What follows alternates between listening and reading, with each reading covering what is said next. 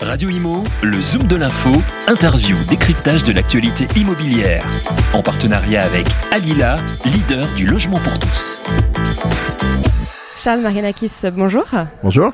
Vous avez repris euh, la présidence France de Century 21 après euh, Laurent Vimon euh, qui nous a quitté hélas en mars dernier. Alors, ça fait 22 ans que vous êtes chez Century 21, 7 ans que vous étiez le bras droit de Laurent Vimon. On a fait un point ce matin justement sur le marché immobilier dans toute la France et puis plus spécifiquement sur le marché immobilier parisien. Alors, quelles sont euh, les conclusions euh, que l'on peut tirer de ce premier semestre 2022 concernant le marché euh, de l'immobilier? Alors écoutez, comme on l'a évoqué ce matin, je crois qu'on peut tirer trois enseignements majeurs. D'abord, les prix malheureusement ont atteint des niveaux records, les prix au mètre carré, si on tient le raisonnement de la France entière, d'abord avant de s'attacher à Paris. sur la France entière, on a dépassé les 2500 euros du mètre carré pour les maisons et un peu plus de 4000 euros pour les appartements. Euh, avec une, euh, une, évidence, si vous voulez, qui ressort des chiffres que nous avons pu analyser, c'est que les maisons, euh, la pétence et la demande sur les maisons a un petit peu affolé le marché au point de le crisper aujourd'hui, puisque la volume des transactions sur ces produits-là a légèrement baissé. Et ça, c'est vraiment les suites du, du, du Covid Oui, clairement. Alors, pour, hein. pour, pour, le coup, les, observations ou les supputations faites de, de, de, de l'appétence des Français pour une meilleure qualité de vie au sens physique du terme, ça veut dire un, un jardin, un balcon, de l'espace, etc., se traduit euh, mécaniquement dans les chiffres. Et là, ça ne souffre d'aucune d'aucune contestation. Euh, incontestablement, les Français, euh, depuis 18 mois, se sont rués vers les maisons. Voilà. Donc 290 000 euros, quasiment 291 000 euros, le prix moyen d'une maison en France, hein, toute région confondue. Et 241 000 quasiment pour le prix d'un appartement. C'est ça, c'est plus cher d'acheter une maison maintenant que d'acheter un appartement. Mais je dirais tant mieux, c'est plus confortable pour les Français. Mais c'est vrai que cette, euh, cette, cette, appétence pour les maisons a eu pour effet direct, vous l'avez vu, d'augmenter les prix très significativement avec une hausse qui a dépassé les 10% sur la France entière et euh, qui va nous amener gentiment vers les 300 000 euros. Ça veut dire que pour acheter une maison en France, il faudra maintenant débourser 300 000 euros, ce qui est, ce qui est malgré tout beaucoup. Je rappelle que c'est France entière et, Paris n'est pas la France. Hein. Tout à fait. Euh, la durée du crédit, en revanche, n'a pas beaucoup euh, évolué. On a vu ça euh, ce matin également. Pas trop, 21,4, 21,7. on est autour des 21 ans sur la durée du crédit. Et comme je l'ai expliqué ce matin, c'est l'apport personnel qui venu compenser l'écart de prix. Euh, d'où vient cet apport personnel? C'était la question légitime qu'on pouvait se poser. Euh, deux, deux, deux, réponses simples. La première, c'est euh, ben, pour les secondos accédants, typiquement, c'est le produit de la cession euh, du bien immobilier qu'ils avaient euh, précédemment. Et puis, on l'a dit aussi, un phénomène observé pendant la période de Covid, c'est l'épargne des Français, dont vous vous souvenez qu'elle a, elle a avoisiné les 74 milliards, c'est-à-dire les Français avaient jamais autant épargné, et je crois qu'ils ont consacré une partie de cette épargne à leur acquisition immobilière. Voilà. D'accord. Alors concernant le, profil euh, des, acquéreurs, on a vu que c'était euh, essentiellement euh, des, gens compris entre 30 et 40 ans, employés ou ouvriers, et que du coup pour 63% d'entre eux, quasiment 64, c'était une résidence principale essentiellement. Oui, je crois que le phénomène qu'on a observé et qui se traduit une fois de plus dans les chiffres, c'est un phénomène sociétal de fond, c'est-à-dire les maisons secondaires ont quasiment pas augmenté. Là, c'est un choix de vie qui a été fait par les ménages français, et, et donc qui dit choix de vie dit résidence principale. Et là aussi, ça se traduit par cette dynamique des résidences principales. Vous l'avez vu en Ile-de-France, c'est quasiment 75% des transactions qui se tournent vers la résidence principale, 63 au niveau national. Euh, ça, confirme ce phénomène, cette lame de fond, ce phénomène de société euh, qu'on a pu observer qui est euh, bah, je déménage, je déménage ma famille et moi, je télétravaille, je m'éloigne un peu, je gagne en surface, je gagne en verdure, je gagne en qualité de vie. Bon, je perds un peu en kilométrage et en essence, mais, mais, c'est compensé par mon, mon barbecue du dimanche. Voilà. Du coup, une crispation, donc vous le disiez tout à l'heure, hein, les, les, les, prix des maisons euh, euh, ont flambé, plus 10% en moyenne sur toute la France, plus 15% en région PACA. ça a entraîné du coup une crispation du marché, il y, a eu ça, puis peut-être une baisse aussi des maisons disponibles. Qu'est-ce qui a fait que le marché alors c'est la, conjonction, vous savez, quand un marché se crispe, c'est toujours la conjonction de plusieurs facteurs. Le prix, vous venez de le dire, incontestablement, est un peu rédhibitoire hein, maintenant, un peu inaccessible et ça a désolvabilisé une partie des acquéreurs, donc ça a fait mécaniquement baisser le volume des transactions. Euh, sont venus s'ajouter à ça de manière aggravante euh, bah, les conditions d'octroi du crédit, hein, parce que tout le monde parle de l'augmentation du taux et du taux d'usure qui vient caper les possibilités d'emprunt des Français. Et, et puis aussi probablement le climat politique qui, qui, qui peut-être a un peu freiné quelques ardeurs. Voilà. Et alors concernant euh, petit focus maintenant sur le marché parisien, euh, que, que s'est-il passé depuis euh, depuis le premier euh, semestre de cette année? Ben en fait pas grand-chose, c'est ça la bonne nouvelle. c'est pour une fois, il s'est à peu près rien passé à Paris, si ce n'est que les prix sont restés stables, ce qui est finalement la vraie bonne nouvelle à 10 290 euros le mètre carré.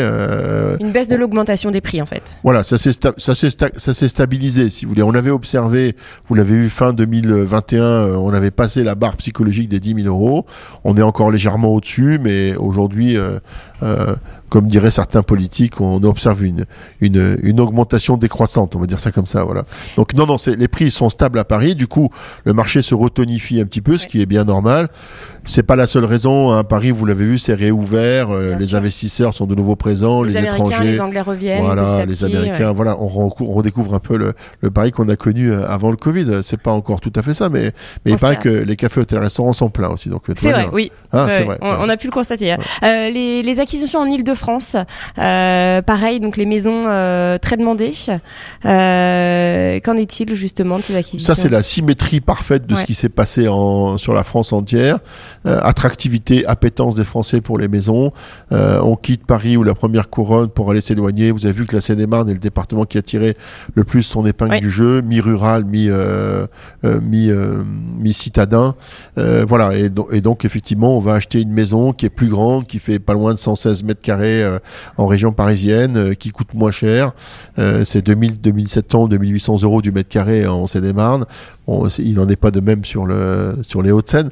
Mais, mais voilà, ce phénomène, euh, il se traduit euh, exactement. Il y a une symétrie qui est quasi parfaite entre euh, les résultats qu'on observe sur la France entière et la région parisienne. Alors, est-ce que du coup, c'est la région parisienne qui a qui, a, mené influencé, la locomotive. qui a mené, la locomotive de la France.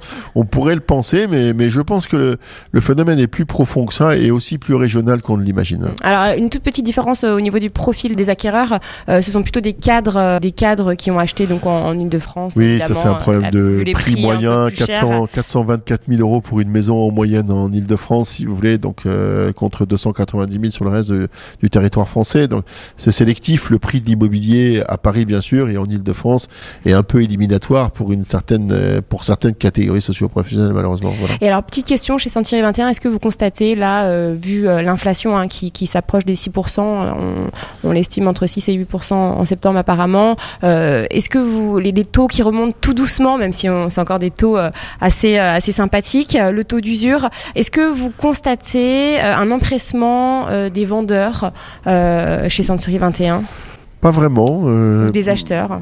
Non, qui non. pour acheter. Non, j'ai l'impression qu'on arrive à une accalmie. On va passer une période de transition où euh, il va se faire des transactions, si vous voulez, mais pas plus que la normale ou que, la moyenne nationale. Euh, elle est nécessaire cette période de transition parce que vous l'avez vu, les prix ont quand même beaucoup monté. Euh, là, pour le coup, personne n'avait anticipé l'augmentation des taux et les difficultés de, de, financement des acquéreurs. Donc les deux vont se télescoper, à la fois dans l'effet ciseau de l'augmentation des taux et c'est vrai du taux d'usure, dans l'effet de l'inflation, dans l'effet du reste à vivre qui va diminuer.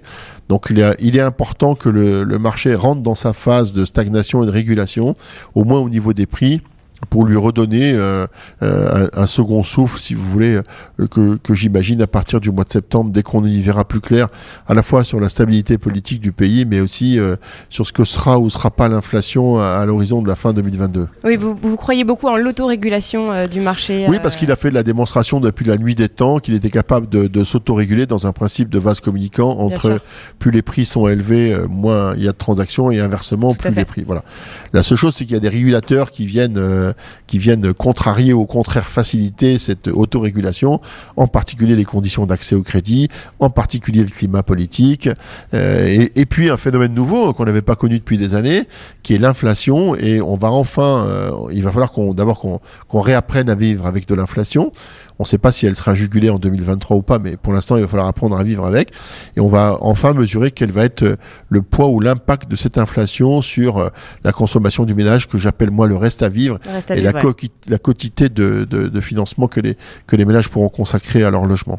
Et dernière question, en tant qu'acteur euh, majeur euh, du coup euh, du, du, du, marché, euh, qu'est-ce que vous attendez du, du, prochain gouvernement, du nouveau gouvernement que, que, que nous attendons enfin? Moi, je crois aux choses équilibrées, quelle que soit l'origine de la de, de, de l'idée, si vous voulez qu'elle vienne de gauche, du centre ou de droite. Je crois que ce qui fonctionne bien, c'est les choses qui sont réalistes, équilibrées, factuelles, pragmatiques. Et, peut-être que finalement, la réorganisation politique va contraindre les hommes politiques à avoir des raisonnements extrêmement pragmatiques. Si tel était le cas, euh, alors j'en serais ravi. Euh, il faut respecter les grands équilibres, l'équilibre entre un bailleur et un locataire, l'équilibre entre un vendeur et un acquéreur, l'équilibre entre une banque et son client.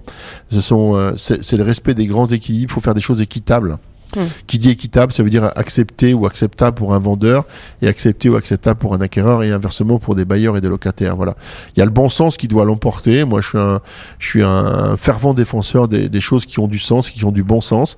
Peut-être que parfois les hommes politiques oublient, euh, un petit peu, un petit peu le bon sens des choses et, la chronologie naturelle dans laquelle elles doivent se déployer. Voilà. Bon, bah, bon sens et équilibre, c'est les mots de la fin. Merci beaucoup, Charles Merci à vous. À très bientôt. Au revoir. Radio Imo, le Zoom de l'info, interview, décryptage de l'actualité immobilière.